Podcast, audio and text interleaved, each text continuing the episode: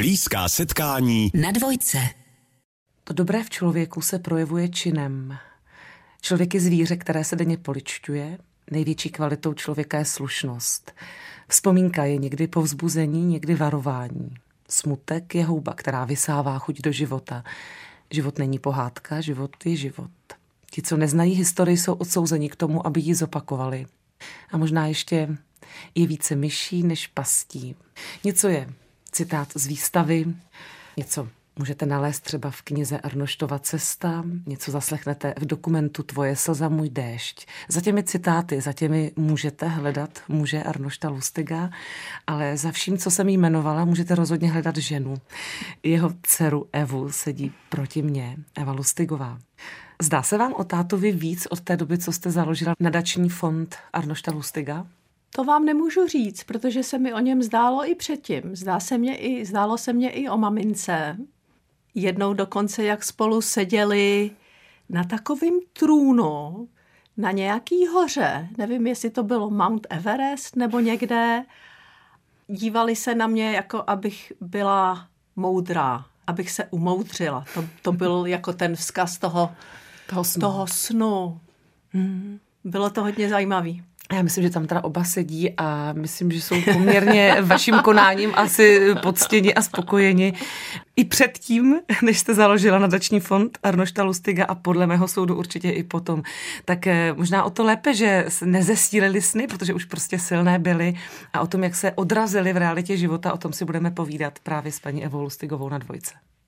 Odkazu svého otce Arnošta Lustiga se velice intenzivně začal věnovat můj dnešní host, jeho dcera Eva Lustigová, která je spoluzakladatelkou, ředitelkou i předsedkyní správní rady nadačního fondu Arnošta Lustiga. Já vám přeju krásné dopoledne. Děkuju. Nápodobně. Paní Evo, já schválně zkusím rozstřelit ty kuličky biliárové, abychom viděli, kam se nám rozutečou. Mm-hmm. Jednou věcí, která na mě tak zvláštně dýchla, když jsem si četla, dívala a mm, jako procházela si vlastně všechno, co děláte. Na mě tam vždycky od někud vykoukla vážná hudba, v nějaké souvislosti spojená s vaším životem. Je to jako dobrá stopa nebo slepá ulička? Vážná hudba je to nejlepší, co v mém životě je já bez vážné hudby bych nemohla dát ani jeden krok. A na vážnou hudbu mě nejdřív nasměroval takový šílený uh, slovinský houslista, s kterým jsem taky jednou byla v rozhlase po revoluci i s Arnoštem Isketou Fialovou. Ten se jmenuje, ještě neumřel, tak se jmenuje, Micha Pogačnik. A ten používá vážnou hudbu jako solový houslista, k tomu, aby inspiroval inovaci a kreativitu v podnikání a ve veřejném sektoru i eh, ve vzdělávacích institucích. A já jsem s ním právě měla hmm. tu možnost se setkat a spolupracovat eh, v rámci mý práce ve Spojených národech. To je dobré, takže to je dokonce stopa, tuto jsem nevěděla, ale je další do mojí sbírky. Tak teď vám zase řeknu já, kdy já měla ten první impuls, který mě zaujal. Totiž, že bratranec vaší maminky byl dirigent. Ano. Původně z Ostravy, ano. George Singer, jestli ano. říkám dobře. Georg, on si Georg, Georg. A vidíte, ano, Georg. Takže to už tady máme, tak předpokládám, že dirigoval patrně tedy nějaké větší orchestrální věci. V Izraeli? V Izraeli, po celém světě, na nejlepších podích, včetně státní opery v Praze, v Londýně, v Chicagu, v eh, Římě, Německu. Georg Singer byl světový dirigent a jeho manželka byla sestřenice z druhého kolena. A ta byla operní zpěvačka a oni se vzali, nikdy neměli děti. A moje maminka milovala vážnou hudbu a dokonce se, když byla malá, se chtěla stát operní zpěvačkou. Mm-hmm. A krásně hrála na klavír a na tahací harmoniku na tyto nástroje hraje i můj bratr Pepi, spoluzakladatel nadačního fondu. Já jsem, když on hrál a maminka hrála, já jsem tancovala. Ano, takže byste se nechytla nástroj, bylo rovnou vaše Bohužel, tělo bylo nástrojem. Bohužel ne a moje tělo ani nebylo tak dobrý nástroj ale jsem velmi dynamická, ráda se hýbám, jsem kinetik. Ano, ano. No tak to, to byste toho nezvládala tolik, co si za chvilinku řekneme, co zvládáte. A e, cítím tam dobrou souvislost, že tedy proto e, tam ty první kroky vlastně v podstatě, asi bych řekla, možná spíš vynucené emigrace, tedy možná exilu pro tatínka, vedly do Izraele? Byla tam ta stopa toho bratrance, nebo to, to už jdu jako špatně? Jestli tam nehodil lano?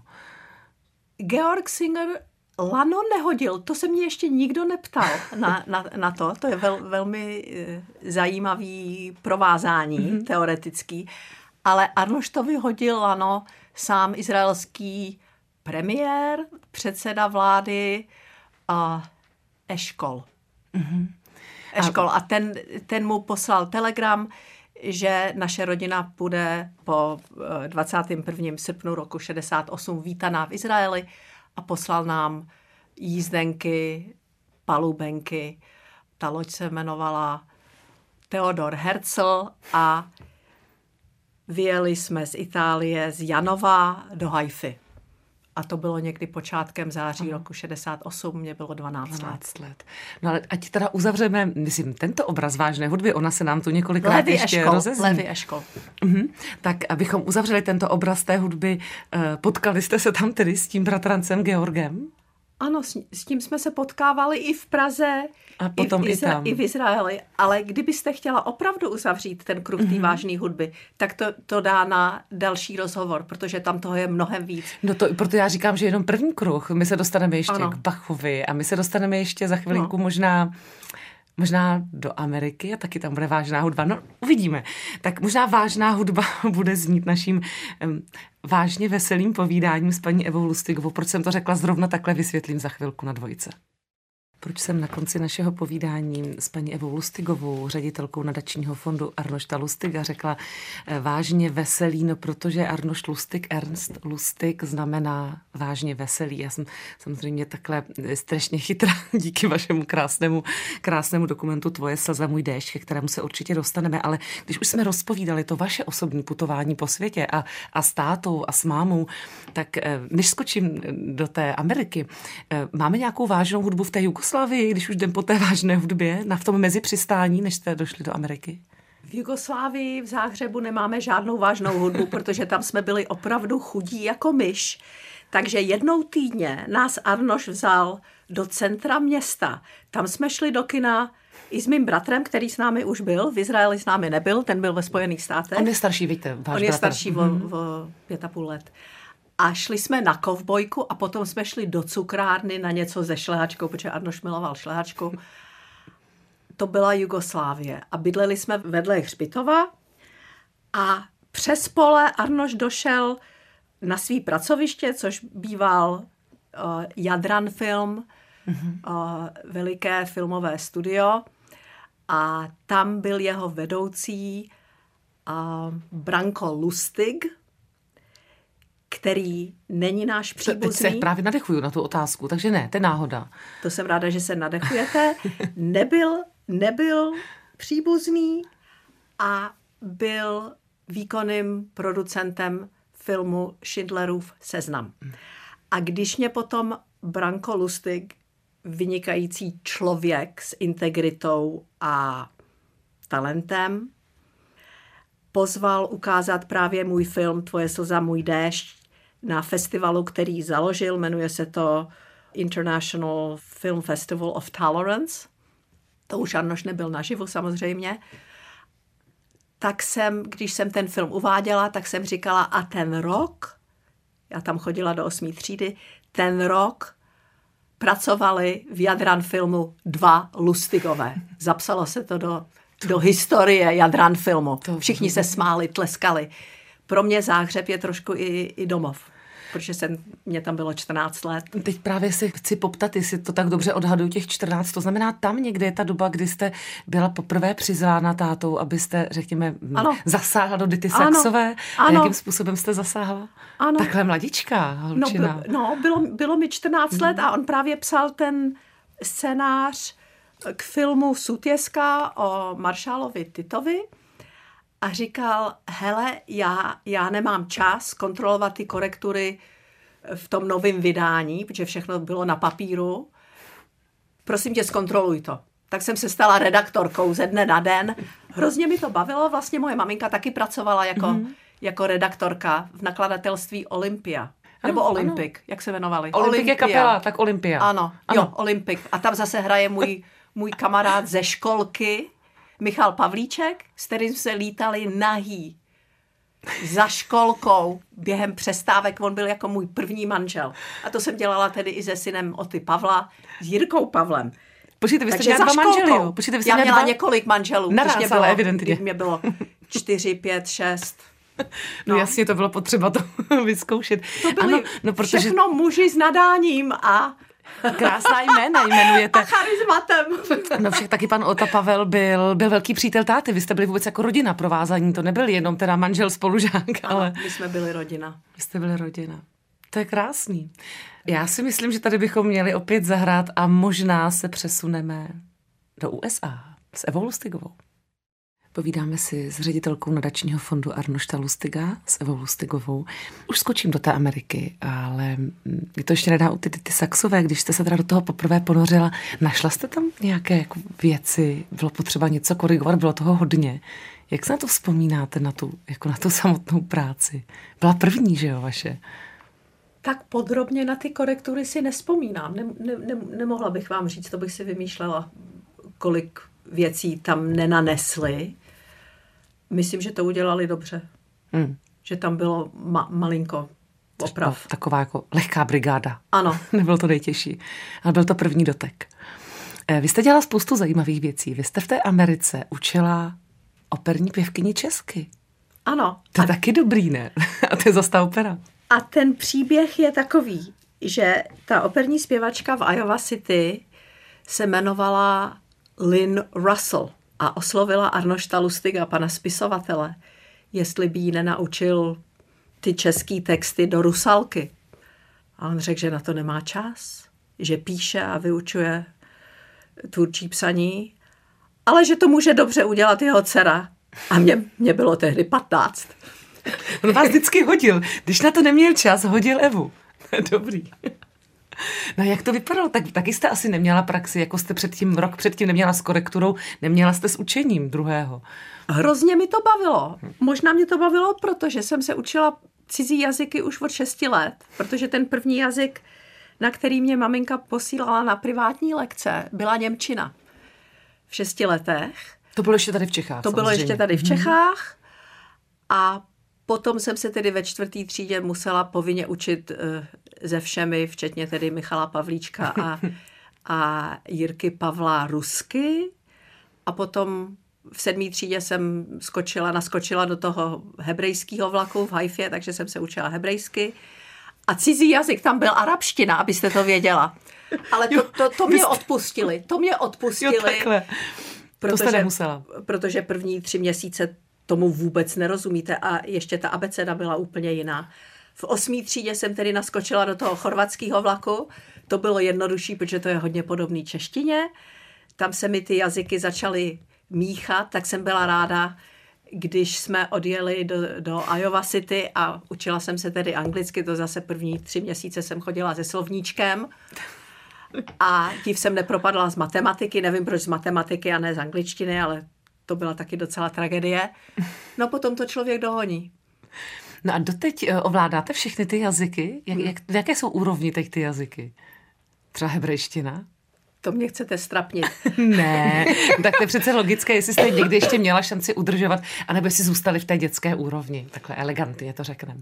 S jazykem to je jako se svalama. Takže když je nepoužíváte, tak ochabnou a potom odumřou. Hmm ale na hebrejštině jsem pracovala i na univerzitě, takže jsem si dělala kurzy hebrejštiny a udržuji ji docela na, na slušný úrovni, hlavně tím, že poslouchám hodně izraelských písniček hmm. a ten jazyk se dá osvěžit asi za 14 dní bych mluvila docela dobře a za tři měsíce dobře, ale když jsem odjížděla po dokončení té sedmé třídě, tak jsem mluvila plynule. Takže to je škoda, ale dá se to dohonit. Ty jazyky, no německy neumím vůbec, ale rozumím, nepotřebuju tlumočníka například, no, nepotřebuju, můžu sledovat titulky a tak dále. Jazyky jsou zajímavý, hrozně mě baví. Hmm, to vidíte, žádné strapnění se konat rozhodně nemůže v žádném případě. Ať uzavřem teda, úplně neuzavíráme, ale trochu, ať uzavřem tu kapitolu té Ameriky, tam už to bylo lepší, co do třeba teda úrovně života ve smyslu, že tatínek už učil to tvůrčí psaní. Už jste nežili v takové chudobě, jako třeba v té Jugoslávii, nebo stále? A ne, ta chudoba, ta chudoba pokračovala. Ta vás protože, provázela. Protože nemyslete si, že učitel a on byl ze začátku učitelem na těch univerzitách literatury, něco vydělává. To jsou nejhůř placený učitele vůbec na, na univerzitě. Humanitní vědy se za to nikdo nezaplatí. To je možná ten kámen úrazu. za umění, umění má být zadarmo, že jo? Nakonec lidi hmm. si myslí, že za umění by nemuseli moc dávat. Hmm. Potom do života Evy Lustigové přišla také ještě Ženeva. Úplně krátce se jí pověnujeme za chviličku, abychom se potom mohli dostat k založení nadačního fondu Arnošta Lustiga, což se velmi blíží na dvojce on jako upřímně zmapovat, eh, nejenom kde kdy byla doma Eva Lustigová, nebo co všechno dělá, to za jedno blízké setkání úplně nejde, to je velká výzva.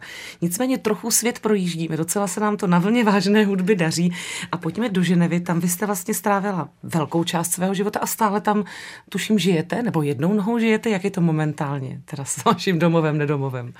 Škoda, že nemám víc nohou než, než dvě. Jednou nohou tedy žiju ve vesničce u Ženevy a druhou nohou v Praze a často i v Brně. Mm-hmm. Od doby, co jsem založila s, s bratrem nadační fond Arnošta Lustiga, opravdu pendluju mezi Švýcarskem a Českou republikou mm. a je to docela šílený. To znamená, to vaše působení eh, ve Světové zdravotnické organizaci, kdy vy jste se zabývala i programem globálního boje proti AIDS, eh, genderové nerovnosti a tak dále, to je kapitola úplně uzavřená, to řekněme jako už úplně odešlo, nebo tam taky nějakou nohou jste namočená? Ta kapitola mého působení ve Světové zdravotnické organizaci je uzavřená. A to je kvůli nebo díky mému staršímu synovi Negevovi, protože když jsem odešla do povinné penze, tak jsem mu říkala, no jo, hele, co mám dělat? Oni mě nabízí různý konzultační úkoly, zadání, ale já se chci věnovat odkazu literárnímu a filmovému dílu Arnošta Lustiga, protože tam je šíleně moc práce. Ale zdravotnictví miluju taky, že jsem v tom pracovala více než, pracovala jsem tam 40 let. Mm-hmm v té organizaci 30 let a předtím 10 let ještě jako konzultantka managementu v mezinárodním zdravotnictví na Jamajce a na Filipínách a v Egyptě jsem strávila hodně času. A tak on se na mě podíval a tehdy mu bylo, já nevím, jestli mu bylo těch 27 let a řekl mě, nebo 28, a řekl mě, hele mami, věnuj se tomu, co můžeš udělat jenom ty. Moudrý to syn. Ano. A víte, že jeho jméno, jeho oficiální jméno je tedy indický jméno v sanskrtu a je to Vyas. A Vyas znamená v sanskrtu moudrý, neboli hmm. Sofian. Tam je to už dáno. a plus výchova. Já myslím, že by byla škoda obejít tu Indii, když už nám tady zazněla skrze syna. A když už se, se jmenovala, nevyhneme. Nevyhnem, protože když už tady padl i Egypt, který jsem třeba já nevypatrala a už ho tady máme, tak bychom tam měli dodat tu Indii. Váš muž je Ind, tak předpokládám, že jste u něj doma také byla. V Indii jsme byli společně asi, já nevím, 12krát až do covidu navštěvovat rodinu. Ta má jenom asi tisíc členů. No tak ježiš, tak. a je velmi sympatická, vzdělaná a máme se rádi. Předávají mi ty nejlepší indické recepty. Kupují mi hodně indického krásného oblečení, takže když se manžel podívá na mý, do mých skříní, tak říká, že má pocit, že má pět manželek a jsme spolu už 40 let. A co ještě bych měla říct o Indii? Není to můj domov. Mně by se tam žilo velmi těžko, mm. protože té zemi je tolik strádání a taková, taková strašná chudoba. Lidi jsou velmi přátelský, přivětiví, vlastně nemají co ztratit, protože to, toho mají tak málo. Nemluvím o té střední třídě, ty mají samozřejmě blaho, žijí v blahobytě, ale zbytek té společnosti, kromě těch obrovských boháčů, hmm. ta chudoba je ubíjející. A když Arnošt byl v Indii dvakrát v 60. letech, tak se vrátil a řekl, že tam to je horší než v Osvětimi. To možná přeháněl, protože Tak ne, nadarmo to asi pan Lustig vyslovil, asi, asi nějakou jako emoční hyperbolu v tom cítil. To, to utrpení hmm. Během míru hmm. je možná ještě horší. Já myslím, že tím se docela pěkně dostáváme možná přesně k tomu, k čemu chceme, k tomu odkazu Arnošta Lustiga. Já tu otázku jakoby položím teď, ale odpověď na ní od Evy Lustigové budu chtít za chvíli. Jeden z těch citátů byl pana Lustiga, největší kvalitou člověka je slušnost. My jsme teď spolu letem světem prošli celý svět nebo různé kouty světa. Tak vlastně se budu ptát, jestli, jak je to ze slušností ve světě teď? Tak, za chvíli paní Lustigové na dvojce. Otázka na Evu Lustigovou byla vržena. Jak je to s tou slušností ve světě teď? No to záleží na člověku. A proto jsme připravili výstavu, tedy nadační fond Arnošta Lustiga připravil výstavu Já chci být člověk, zpráva Arnošta Lustiga hvězdám a nejen jim. A ta výstava má libreto, které jsem tedy dala dohromady pod dozorem kurátorské skupiny. To libreto pojednává ve třech kapitolách o, to, o Arnoštovým vnímání světa a lidí. A neviděl to tak optimisticky, jak by se mohlo zdát z jeho projevů, mm-hmm. tedy když byl na veřejnosti, byl takový spíš veselý, i když ne vždycky. Byl ernst, i vážný, ano. i veselý. Ale já vám přečtu, co on o tom říkal, jaká byla jeho zpráva. Budu, budu ráda. Dobře. E, ta výstava, než to najdete, to je ta, co prošla Brusel, Praha, Brno a je v Paříži nebo už skončila ne, v Paříži? Paříži nepůjde. Aha. Ta výstava se chystala do Paříže a po vypuknutí války v Izraeli 7. října jsem dostala odpověď, e, nechci ani jmenovat tu instituci, ale velmi váženou instituci, s kterou jsme byli domluveni na 99,9%, že tam pojedeme tenhle rok. Napsali, že už ne. Hmm. A je jasný, kam tím míří. Ano. Eh, nám to nevadí. My půjdeme tento rok možná znovu v Praze hmm. a potom v říjnu určitě v planetáriu v Ostravě, odkud pochází moje maminka. A potom na rok 25 chystáme tedy Izrael. Doufáme, že válka už skončí. A v roce 26, kdy chystáme AL100, to je program ke stýmu výročí narození Arnošta Lustiga. Krásně. A chystáme výstavu do Amsterdamu a do Berlína. A to je stále tahle Já chci být člověk. To ano. je putovní výstava a ano. vy nám k ní teď přečtete ano. slova táty. Ano. Zpráva pro Marťany.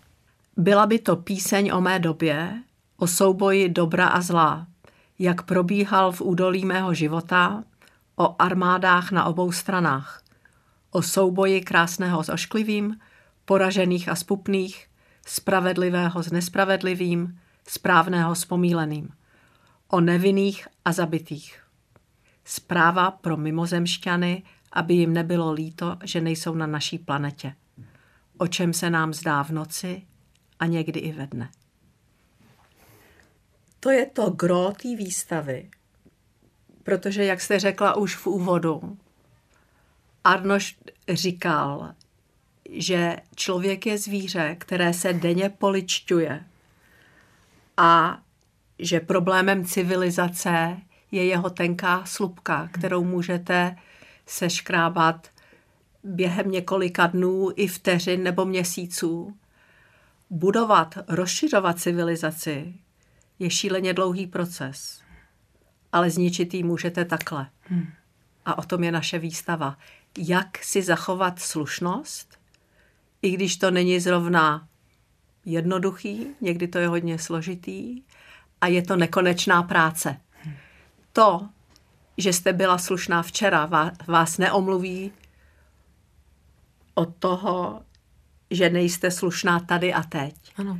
A právě o tom pojednává naše výstava i vzdělávací dílny neboli workshopy, pro který jsme připravili metodiku pro pedagogy a studenti během této dílny přijdou na svý vlastní moudro nebo aforizmy v návaznosti na každou kapitolu toho libreta té výstavy a potom z těch aforismů, který nazbíráme eh, během putování té výstavy po celém světě, nebo Evropě a v Izraeli, hmm. vyjde knížka v rámci, která bude uvedena v rámci Mezinárodní studentské konference. To je úžasný. A to je jenom jedna z mála věcí, to je jenom střípek, který dělá nadační fond Arnošta Lustiga. Povídáme si s paní ředitelkou Evou Lustigovou. O projektech nadačního fondu Arnošta Lustiga si povídáme s ředitelkou Evou Lustigovou. Povídat bychom si mohli, myslím, že až do večera. Eh, řekli jsme si hodně o putovní výstavě, která bude ještě na mnoha místech. Bude také stálá výstava v Brněnci, Zamilován do života. Eh, to vše bychom probírat mohli, ale byla by škoda neuzavřít tu naší cestu blízkého setkání, Evo, když jsme začali tou vážnou hudbou, která nás vzala na mnoho míst. Eh, nedostat se vlastně dalšímu vašemu projektu, vašeho nadačního fondu a to ke kanta kantátě Pachově. To je projekt, který ještě eh, bude, nebo už byl, nebo jak, jak to bude s touto vážnou hudbou? Kantáta je můj celoživotní projekt, takže kantáta Tanec šílených, tak se to jmenuje, je hudebně lirické pásmo, které jsem vytvořila z Arnoštový jediný básně, kterou napsal. A ta se jmenovala, tu pojmenoval v hebrejštině Ševirat Hakelim, což znamená rozbíjení posvátných nádob. A já se do té básně zamilovala a setkala jsem se s Josefem Krečmerem eh, z Baroko Sempre Giovane, komorního orchestru a navrhla jsem zhudebnění této básně a on navrh něco a já jsem navrhla něco a on vyhrál, protože v tom oboru je absolutní odborník. A tak jsme propojili kantátu Johana Sebastiana Bacha Ich habe genug s operním zpěvem v Němčině, s Arnoštovou básní v češtině, kterou recitují Jiří Lábus, Vilma Cibulková nebo Jitka Schneiderová a Vilém Udatný. Zpívá Gustav Beláček nebo jiní operní zpěváci za doprovodu Baroko Sempre Giovane. A je to bomba a tu báseň jsem už nechala přeložit do španělštiny, ruštiny, němčiny, angličtiny, francouzštiny. Pracuje se na polském překladu, protože plánujeme světové turné. A jestli by někdo chtěl pochopit esenci Arnošta Lustiga, co mu leželo na mozku i v srdci, tak to je kantáta. A je to jenom 15 stránek. Hmm. Když jste v tolika projektech celým srdcem, což je velmi cítit, Evo, jak to, že nejste na obalu knihy Arnoštova cesta, té nejnovější, nádherné, krásné, kterou mám v ruce a právě jsem ji dočetla? No, to bylo rozhodnutí Elišky Podzimkové, úžasné ilustrátorky, která má svoji moderní vizi. A ve 22 obrazech ilustrovala to, co Markéta Pilátová krásně, čtivě zábavně, poučně i dojemně napsala na 70 stránek a je to náš nejnovější projekt, na kterým nadačnímu fondu Arnošta Lustiga velmi záleží, protože je to vlastně něco takového ještě neexistuje, aby byl životopisný mm-hmm. příběh Arnošta Lustiga ve 22 obrazech napsán pro děti od 14 do 100 let. A to je Markéta Pilátová a Eliška Podzimková a Kateřina Máčelová i Odeon, kterým všem velmi, velmi děkuji. A máme to už ve španělštině a překládáme do Němčiny momentálně. A na španělštinu já se podívám za chviličku, jen co se s vámi, Evo, rozloučím, protože to je, ta cesta je vlastně otevřená. Cesta nadačního fondu, s touto knihou jsme ji, myslím, pustili dál do světa. Já vám moc děkuji za vaši návštěvu, ať se vám ve všem daří a dovolila bych si skončit citátem, který myslím, že ne, nevím, jestli je vašeho tatínka nebo ne, to ostatně může být poslední otázka. Člověk je nesmrtelný tak dlouho, dokud vytrvá ve vzpomínce. To je citát Arnošta Lustiga, je. který říká v mém filmu Tvoje slza, můj déšť. Ano, tak tím bych chtěla skončit a skoro mám chuť říct pozdravujte tátu. Udělám tak, jistě se mi o něm dneska bude zdát. Děkuju. Naším milým hostem byla Eva Lustigová. Děkuju vám.